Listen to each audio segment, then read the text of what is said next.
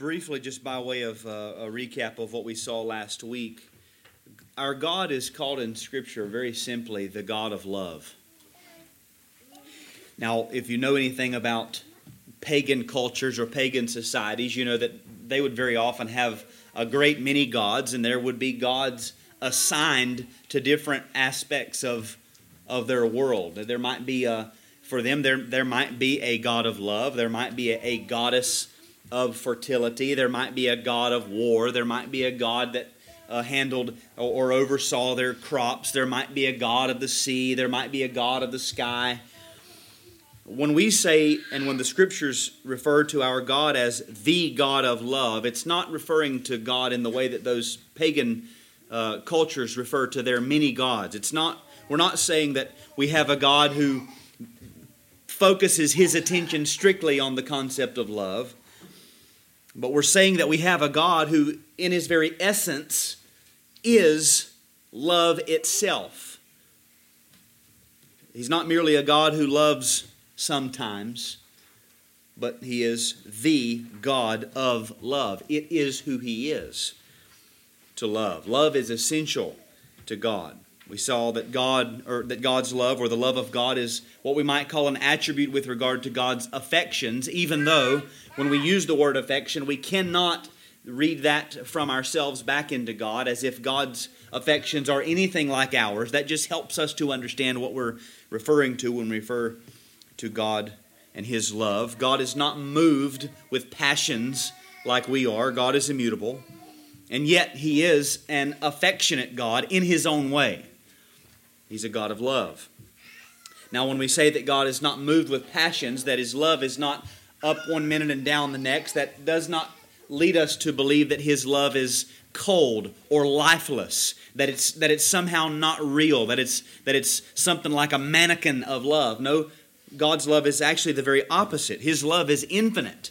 His love is omnipotent. God's love is unresting. As we often sing, unresting, unceasing love. God's love pursues and pounces and, and overcomes its objects and subdues its objects. His love, we could say, is a, a conquering love. God's love began in eternity and it will not cease coming after us even into eternity.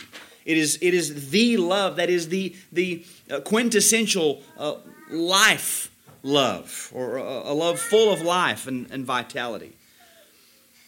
We also saw that God's love in no way infringes upon God's righteousness. This is hard for us to understand because our culture says, well, you can either have rigid, strict standards of morality or you can have love. But you cannot have both. To love, you must bend and mold and shape your standards according to every individual uh, every individual application of, of their so-called love. With God, it is not that way. His love and His righteousness are not at odds. God's love is a perfectly righteous love. God's love does not uh, bend with the pressure of the, the will of man, Rather, God's love refuses to leave men to themselves. God's love bends men into its mold. God's love does not tolerate sin. God's love does not tolerate evil. As we saw, God's love, we could say, is an, an intervening love, an overturning love. We might even say that God's love is an upsetting love. It upsets the apple cart, it rocks the boat. God's love stirs the pot. It upends life as we know it when His love apprehends us. It changes us. We do not change God, He changes us in His love. And so rather than needing to counteract or displace one another, God's love serves His righteous character by providing an atonement for sins. And his righteousness becomes the very vehicle by which his love would be manifested to the world in the death of his son. They work in complete and perfect harmony. His righteousness never has to nudge out his love, his love never has to nudge out his righteousness. Now, this evening, we're going to pick up on, on those themes again of, of how this love comes out or is shown. The title of chapter 27 is Manifestations of God's Love. Manifestations of God's love. A manifestation is defined as an event, action, or object that clearly shows or embodies something. Synonyms for manifestation would be words like display, or demonstration, or a showing, or an exhibition. Now, why is it important that we, we look for or find an exhibition or a manifestation of God's love? Why do we need to do this? The answer is because the love of God, for anyone who's taken the time to consider God and themselves, is probably one of, if not the most difficult attribute of God to believe, to come to terms with. We don't have a problem usually understanding that God must be just, that God is righteous, that God is eternal, that God is immutable, that God is omnipotent and omniscient and omnipresent. Those, those things, though we might not fully understand them, it's easy to confess all that, all that about God. Obviously, He's sovereign. Obviously, He's powerful. But then to say that that same God is in himself love just as he is righteous, just as he is just and sovereign, he's love, and that love is poured out upon creatures, that's that's hard to believe. It's nothing less than his divine power that is required to open our eyes to see it and believe it. And even when he does open our eyes to see it and believe it, we still only see it and comprehend it in part. This is why Paul had to pray that the believers in Ephesus would have strength to comprehend with all the saints what is the breadth and length and height and depth, and to know the love of Christ, which surpasses knowledge that we would have strength, that we would be able. The, the idea is to be strong enough. It's almost like we, we study God and we learn various attributes of God, like we're working out the muscles of our faith so that we can finally get up to the, the, the, the level of spiritual strength to believe God's love. We have to work our way up to that, to be strong enough in spirit to believe and to know and to understand this love of Christ. And then when we do have a grasp of it, he says, Oh, and by the way, it surpasses knowledge. What, whatever you might know of it or believe of it, it's far beyond that. And we should pray this prayer for ourselves and for one another.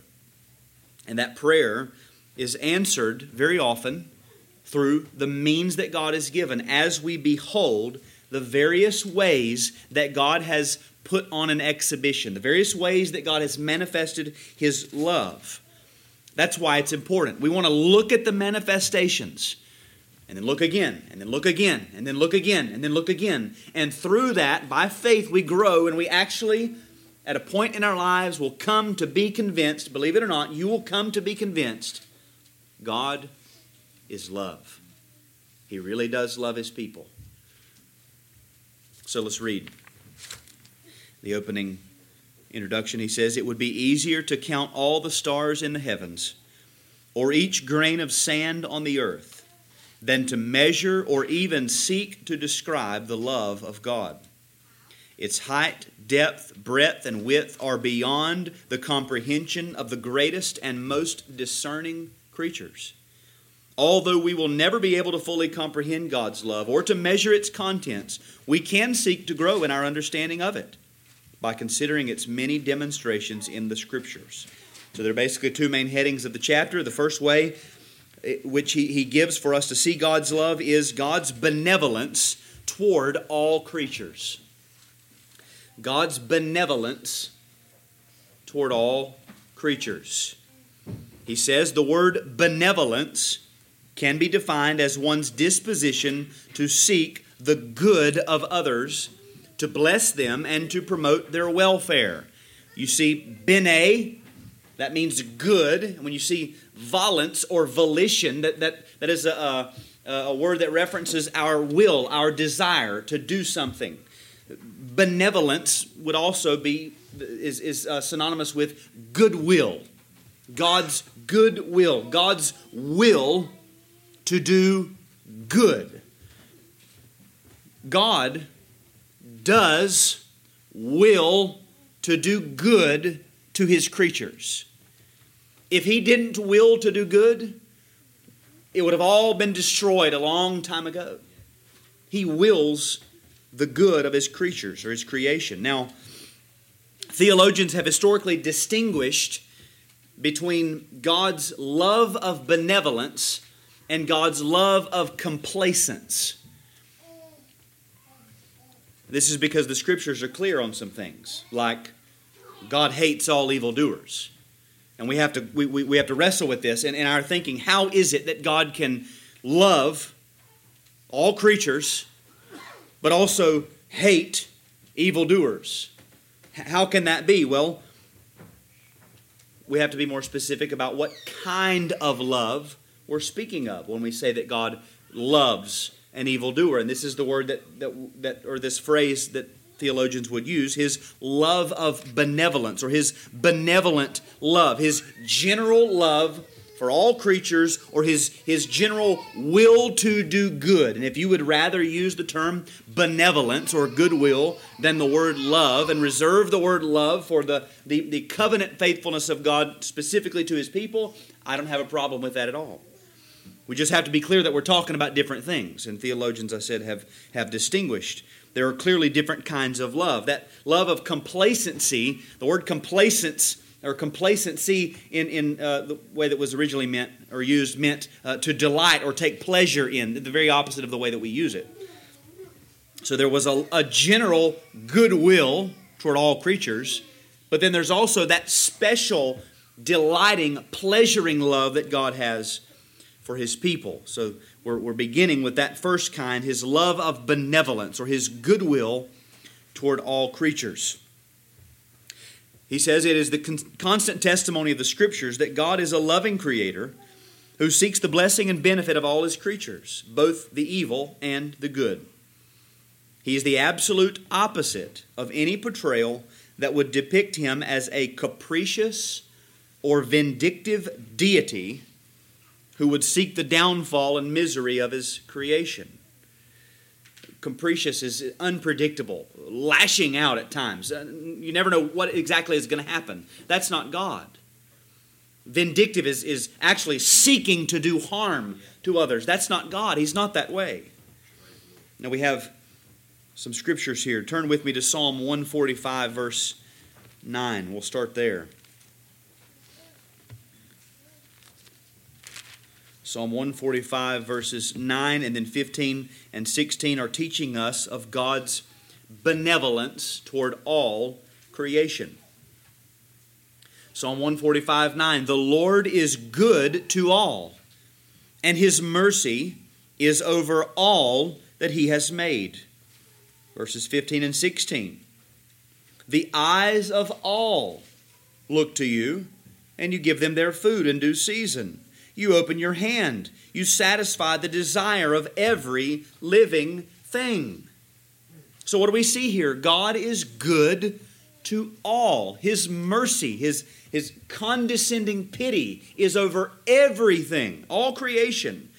So much so that this fact, this reality is so consistent, it's so ingrained into the created order that every living thing is utterly dependent upon God, God's opening of his hand to make provision.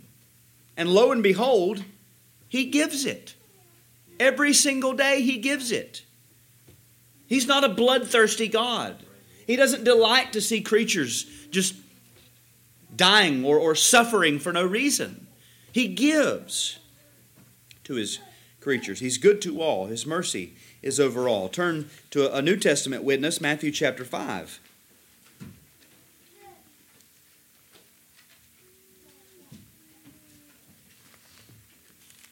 Matthew 5, this is probably one of the more well known texts with, with regard to this, the goodwill of God.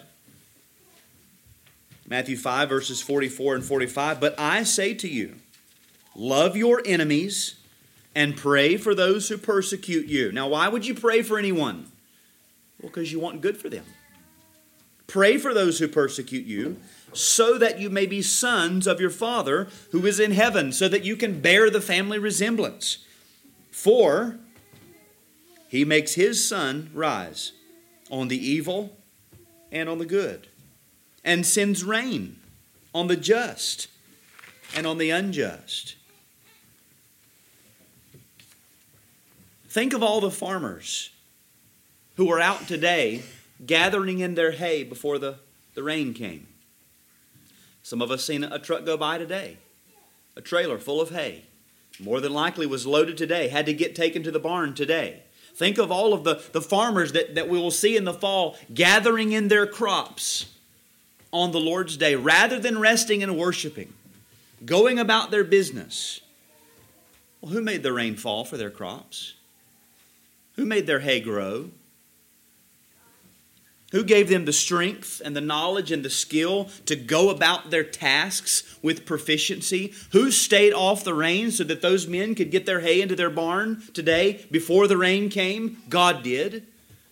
His goodness is over all. He, he, he brings the rain in its time and season so that crops grow, and then He'll withhold rain so that men get their crops in their barns. God has done it all, even for men who really utterly ignore them their entire, him their entire lives. And the fact of the matter is, many of them are more prosperous in their fields than any of us will be in our gardens this year. That's the way God is. He's good. He's good even to evil men. And many of them, as you know, if you've ever been around these types of people, they will very they will be very quick to throw out fake little prayers and hat tips to God or the good Lord for giving the rain. They don't have in their mind a single thought of adoration or worship or reverence for Him at all. We just thank the Lord for the rain. Who is the Lord to you? They don't worship Him. They don't delight in Him. But what they're showing is they are acknowledging that they know that his divine attributes are clearly seen in the things that have been created, and yet they refuse to worship him as he has commanded. And yet he provides for them, he's good to them. Turn to Acts chapter 14.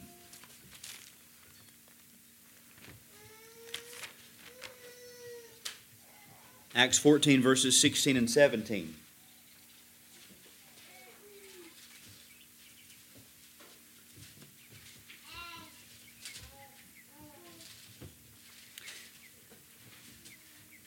Paul says, in past generations, he, this is God, he allowed all the nations to walk in their ways, yet he did not leave himself without witness. For he did good by giving you rains from heaven and fruitful seasons, satisfying your hearts with food and gladness. This is on un- the unbelieving world.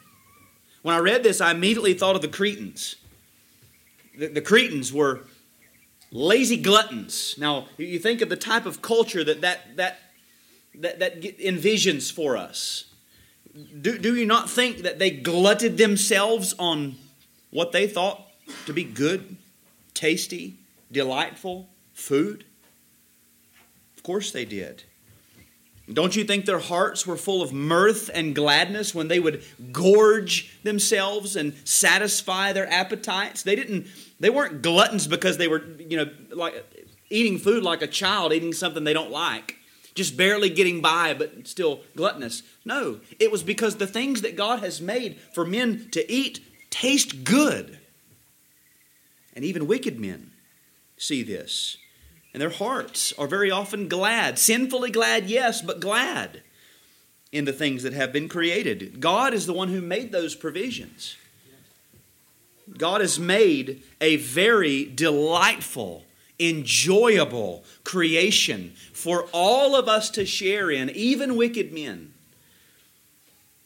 The note there says these three examples of God's benevolence to his creation become even more astounding when we consider that creation has fallen into sin and decay. You just think about what food must have tasted like in the Garden of Eden. It would be an indescribable act of benevolence if the infinitely glorious God of the universe were to humble himself to care for righteous creatures that honored him in their every thought, word, and deed. But God shows his benevolence to fallen men or fallen man who lives in rebellion against him. They don't honor God. They don't glorify God. They don't turn the goodness of God back to praise to Him. But, but it's not like an evil man can't taste a strawberry and say, that's good. That, uh, that peach is good. That steak is good. That smell is good. That, that sunset was beautiful. They get to see it all. God does that. That's His benevolence. He gives them good things. Now, how, how should we respond? Turn to Psalm 147.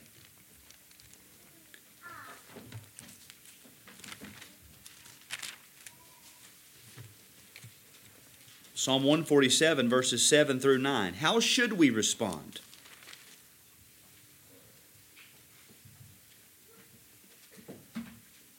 Sing to the Lord with thanksgiving. Make melody to our God on the lyre. He covers the heavens with clouds. He prepares rain for the earth. He makes grass grow on the hills.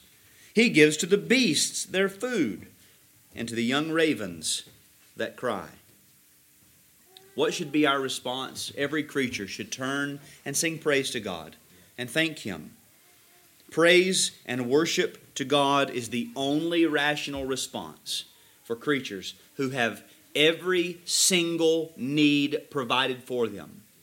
We've never had to go to another planet to find something that we needed to survive on this planet.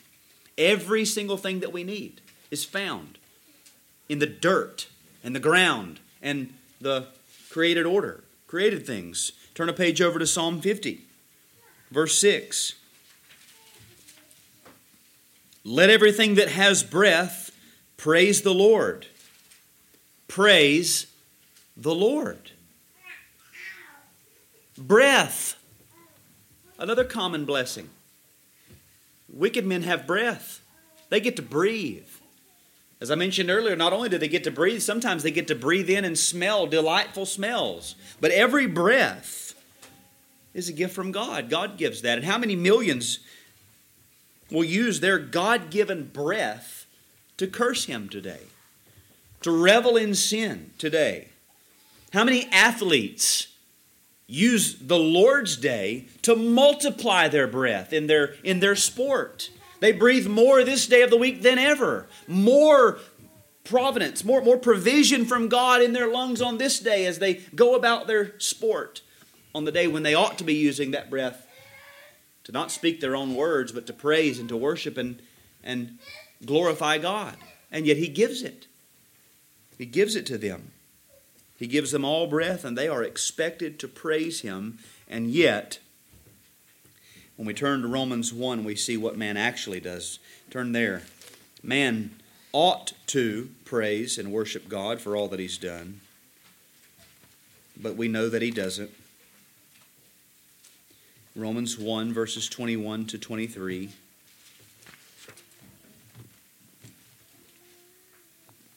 For although they knew God, they did not honor him as God or give thanks to him but they became futile in their thinking, and their foolish hearts were darkened. Claiming to be wise, they became fools and exchanged the glory of the immortal God for images resembling mortal man and birds and animals and creeping things. So while all creatures you ought to use every breath to praise God, this is what man does. They, they don't honor God. They do not thank him. And they exchange his glory for created things. And it's interesting if you if you think about the idea of glory in scripture and a visible a visible manifestation of the perfections of God, and yet that is being exchanged here for visible images resembling mortal man and birds and animals and creeping things.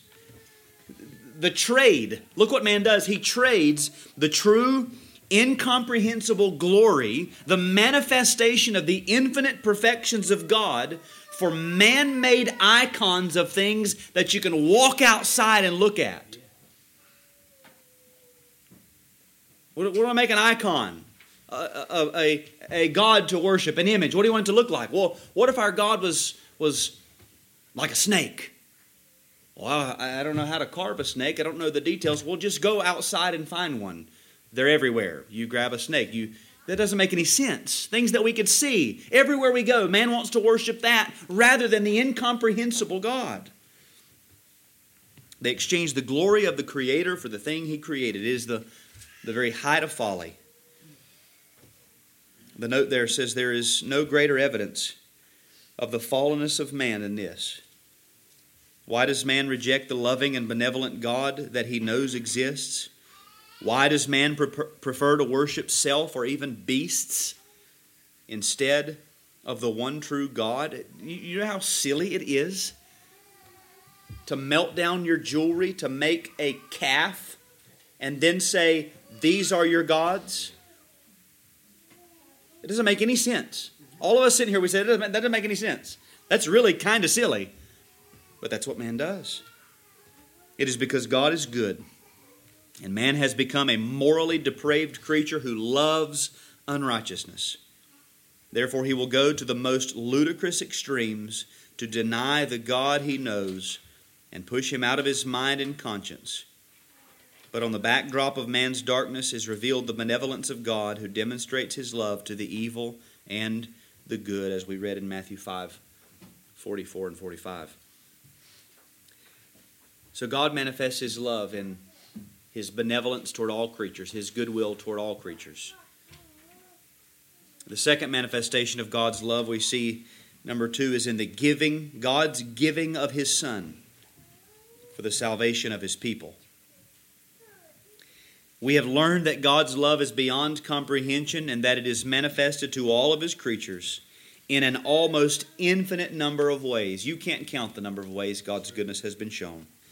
Nevertheless, the scriptures teach us that there is one manifestation of the love of God that rises above them all God's giving of His only Son for the salvation of His people. And this is where we come to that second category that we would refer to as God's love of complacency. The special covenant love of God for His people, where He looks at them from eternity and says, I delight in you, I love you, I take pleasure in you and I'm going to save you and bring you to myself. Let's turn to 1 John chapter 4. A text that we read last week. 1 John 4 8 through 10. He says, here's found one of the most important passages in all of Scripture about the love of God and its greatest manifestation to men. 1 John 4, verses 8 through 10. Anyone who does not love does not know God, because God is love. In this, the love of God was made manifest among us, that God sent His only Son into the world so that we might live through Him. In this is love, not that we have loved God, but that He loved us and sent his Son to be the propitiation for our sins. Now, the first question is what does that eighth verse teach us about the character and nature of God? And this is what we saw last week, so I'll just read the note. The truth communicated in this statement is that love is an attribute of God or an aspect of his very nature.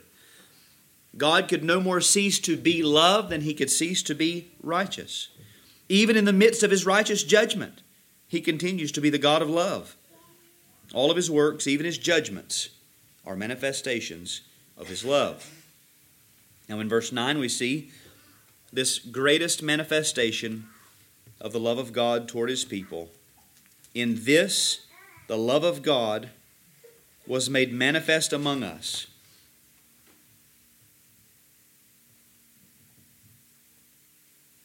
That God sent his only Son into the world so that we might live through him. God's love is shown in the sending of his Son into the world. But the question is, why did he send his Son into the world? And the answer is here given so that we, we might live. Not that God might live. God is life. Not that his Son might live. He is life. The Son has life in himself, but that we might live we are by nature dead in sin. And our physical bodies will at some point die and be put into the ground. We will die. We are alienated from the life of God. By nature, we have no spiritual life. We're spiritually dead. And God was not satisfied to leave us in that dead condition. God's desire was that we have life. And even more amazingly, that, that's enough in itself, but specifically to have life through His Son. An abundant, eternal, divine life in us. And that's where we go back to what we've been talking about in the mornings in our union with Christ.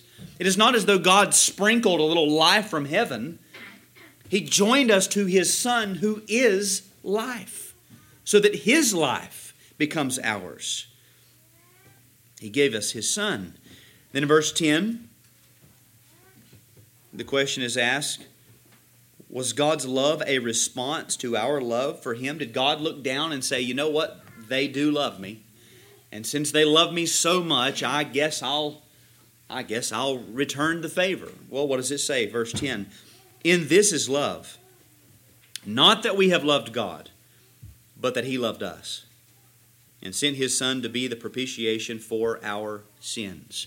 The measure of love, the standard of love, the definition of love is not whatever we muster up in ourselves to fire back in God's direction. That's not, that's not the, the measure.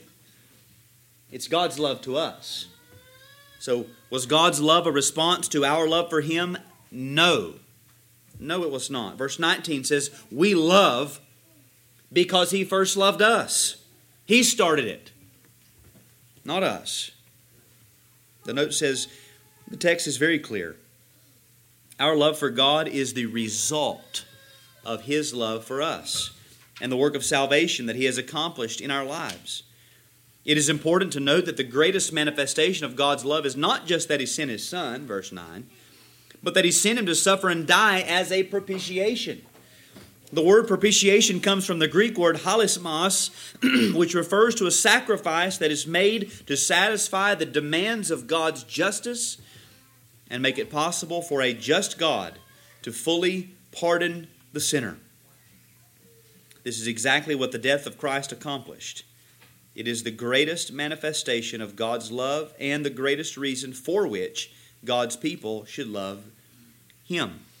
He gave His Son to be a propitiation for our sins, the one who would take upon Himself, into Himself, the wrath that was owed to us so that that wrath is no longer destined for us. It's taken away, it's gone. I, I often think of a sponge, a, a wrath absorber. He absorbed it from us so that it would not come upon us. A propitiation. The same word is used in the Greek translation of the Old Testament for the mercy seat. It's the same word. The propitiation seat, the place where the blood was sprinkled in the Holy of Holies. He says, We've learned in 1 John 4 8 to 10 that God's sending of His Son to die for the sins of His people is the greatest demonstration of unmerited and unconditional love. What do the following scriptures teach us about this truth?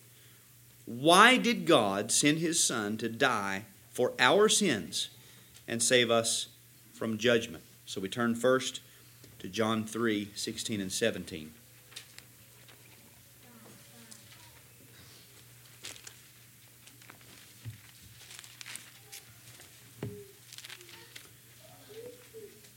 John 3 16 and 17. We know these verses well. Hear them, read them, listen to them as if you had never heard them before. Four. Let me go back. Let me go back to earlier in the in the story. Verse 14, and, and as Moses lifted up the serpent in the wilderness, so must the Son of Man be lifted up that whoever believes in him may have eternal life.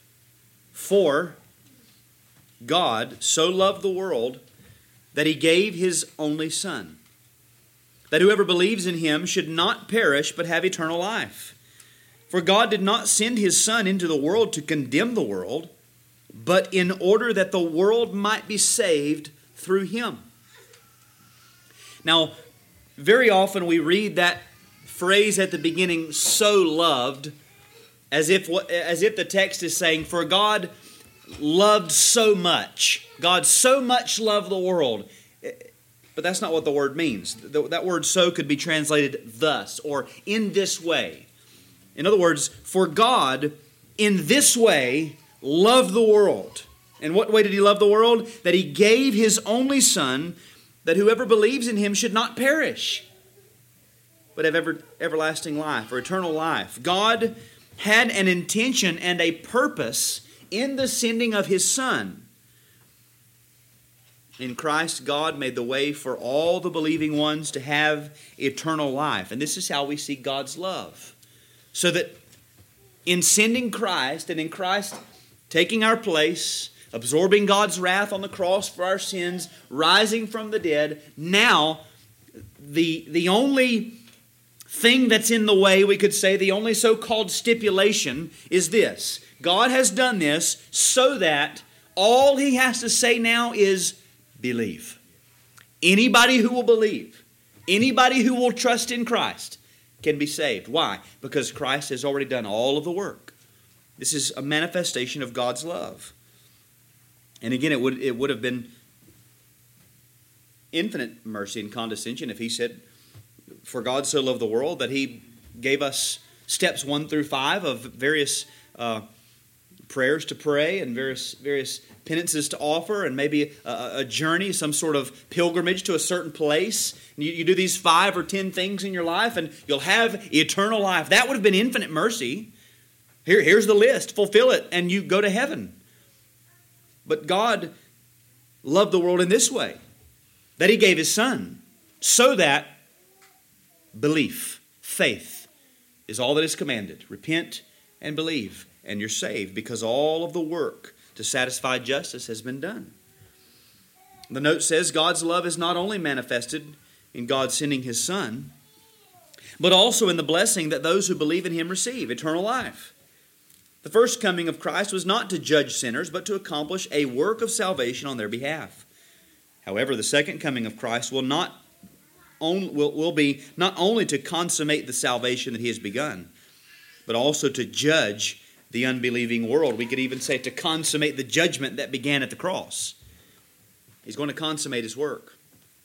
Turn to Romans chapter 5. We'll look at another text there.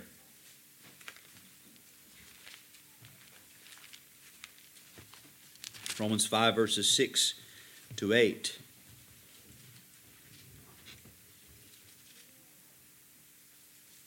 For while we were still weak, at the right time, Christ died for the ungodly. For one will scarcely die for a righteous person, though perhaps for a good person one would dare even to die. But God shows his love for us in that while we were still sinners, Christ died for us. He says this text is packed with some of the greatest truths of Christianity. First, we learn that we are helpless to save ourselves, verse 6. Second, we learn that we did not merit or deserve Christ's death on our behalf, verse 7. Third, we learn that Christ's death was motivated solely by the unmerited love of God for sinners. And notice that language that he use, uses. One will scarcely die for a righteous person, though perhaps for a good person one would dare even to die. What he's, what he's showing us is that the love of God and of Jesus Christ for sinners far surpasses any kind of love you're ever going to find anywhere else. One, one might do this, and maybe some people would probably do that, but listen, God has far surpassed it all. He's done something that no one would ever do. God's love is greater than the love that the most tender mother has for her infant, greater than the love of the most endearing husband to his bride or a bride to her husband. A greater love than the closest love of lifelong friends. God's love is it far surpasses those. It makes those look like hatred in comparison. There is no love like God's love. he says, if God loved us so much that he gave his son to die for us, even when we were enemies in his sight, what will this love cause him to do for us now? That we are his children. Verses 8 to 10 of that same chapter. But God shows his love for us, and that while we were still sinners, Christ died for us. Since therefore we have now been justified by his blood, much more shall we be saved by him from the wrath of God. For if, while we were enemies, we were reconciled to God by the death of his Son, much more, now that we are reconciled, shall we be saved by his life. And I'll just read the note again. The argument of our text is flawless. Number one, God's love towards his people is so great that even when we were sinners, he sent his own son to die for us. Therefore, number two, now that we have been justified by his death, we can be totally confident that we shall be saved from the wrath of God that is coming upon the entire world in the final judgment. In summation, when we were enemies, God reconciled us to himself through the death of his son. Therefore, we can rest assured that our salvation will endure without fail throughout, through the ongoing work of his resurrected son. Hebrews 7:25. What is that ongoing work? Hebrews 7:25. Consequently, he is able to save to the uttermost those who draw near to God through him, since he always lives to make intercession for them. This is this is post-cross. This is post resurrection. This is post ascension. Christ has entered into heaven now, and what is he doing? He's loving his people. God's love for us has not run out. God's love was not um, a, a build up to one great outburst of love at the cross and then he just sort of tapers off from there. No. Even now, God's love is manifested in the ongoing intercessory work of Christ for us. God has not stopped loving his people. If anything, Christ's love from heaven is now greater than it was during his time on earth. I would suggest Thomas Goodwin's work, The Heart of Christ in Heaven towards Sinners on Earth. If he was so compassionate in his earthly ministry, imagine how compassionate he is now that he's glorified, a glorified heart in heaven towards sinners. And he lives to make intercession out of love for us. Turn over to Romans 8, verses 32 through 39. Romans 8 32 to 39. He who did not spare his own son, but gave him up for us all, how will he not also with him graciously give us all things? Who shall bring any charge against God's elect? It is God who justifies. Who is to condemn? Christ Jesus is the one who died, more than that, who was raised, who is at the right hand of God, who indeed is interceding for us. Who shall separate us from the love of Christ? Shall tribulation, or distress, or persecution, or famine, or nakedness, or danger, or sword? As it is written, For your sake we are being killed all the day long, we are regarded as sheep to be slaughtered. No. In all these things, we are more than conquerors through him who loved us. For I am sure that neither death nor life, nor angels nor rulers, nor things present nor things to come, nor powers, nor height, nor depth, nor anything in all creation will be able to separate us from the love of God in Christ Jesus our Lord. We see here God's love for us began in eternity. God's love entered into time through the effectual call coming through the preached word. He calls us to Himself. God's love is exercised in justifying sinners. His, his ongoing love is seen as He glorifies sinners. He's for us. And Christ even continues now to make intercession for us. God's love would not allow him even to hold back his own son, but compelled him to give his own son up for us. And if God's love has done all this, this is Paul's argument from, from 29 onward. If God has done all of that, do we expect that He's just going to stop loving at some point? He's just going to cut it off, turn us loose? Paul says, no, nothing in all creation, nothing can stop God's love in Christ. Turn to 1 John 3.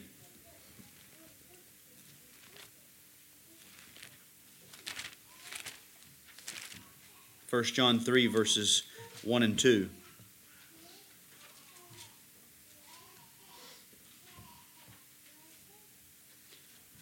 See what kind of love the Father has given to us that we should be called children of God. And so we are. The reason why the world does not know us is that it did not know him. Beloved, we are God's children now, and what we will be has not yet appeared. But we know that when he appears, we shall be like him, because we shall see him as he is. The note there says two of the greatest of all gifts that could be given to the believer are mentioned in these last two texts. Number one, we will never be separated from the love of God. And two, we will be transformed into the image of Christ. We, when we see him, when he appears, we shall be like him because we'll see him as he is. Even in all the manifestations of God's love, and even as we grow in our understanding of that love and how it was manifested in the giving of his son, we still have not understood fully God's love. and, the, and the truth of the matter is, in this life, we will not. We can't. We can't comprehend it. We, we can't, we couldn't endure it. It will not be until we see him as he is and our hearts and minds are glorified in order to take in his glorious person that we will really begin to fathom his love. We say, yeah, well, we see God's love and that he sent his son, but our minds can't even conceive of the glory and the beauty of his son.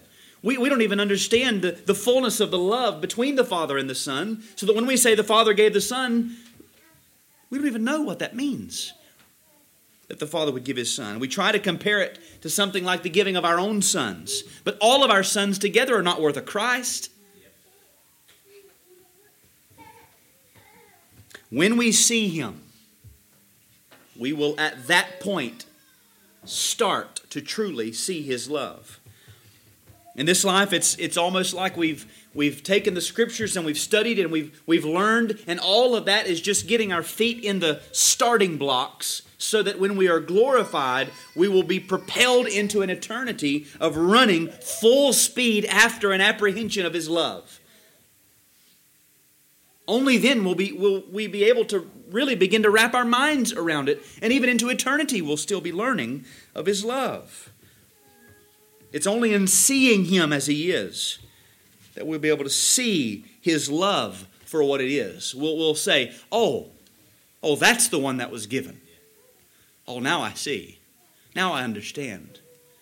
Right now we can't understand.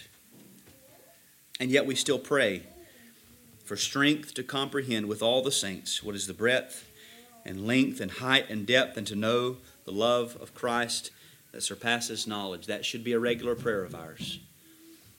That we pray that we would know more and more God's love. So let's do that.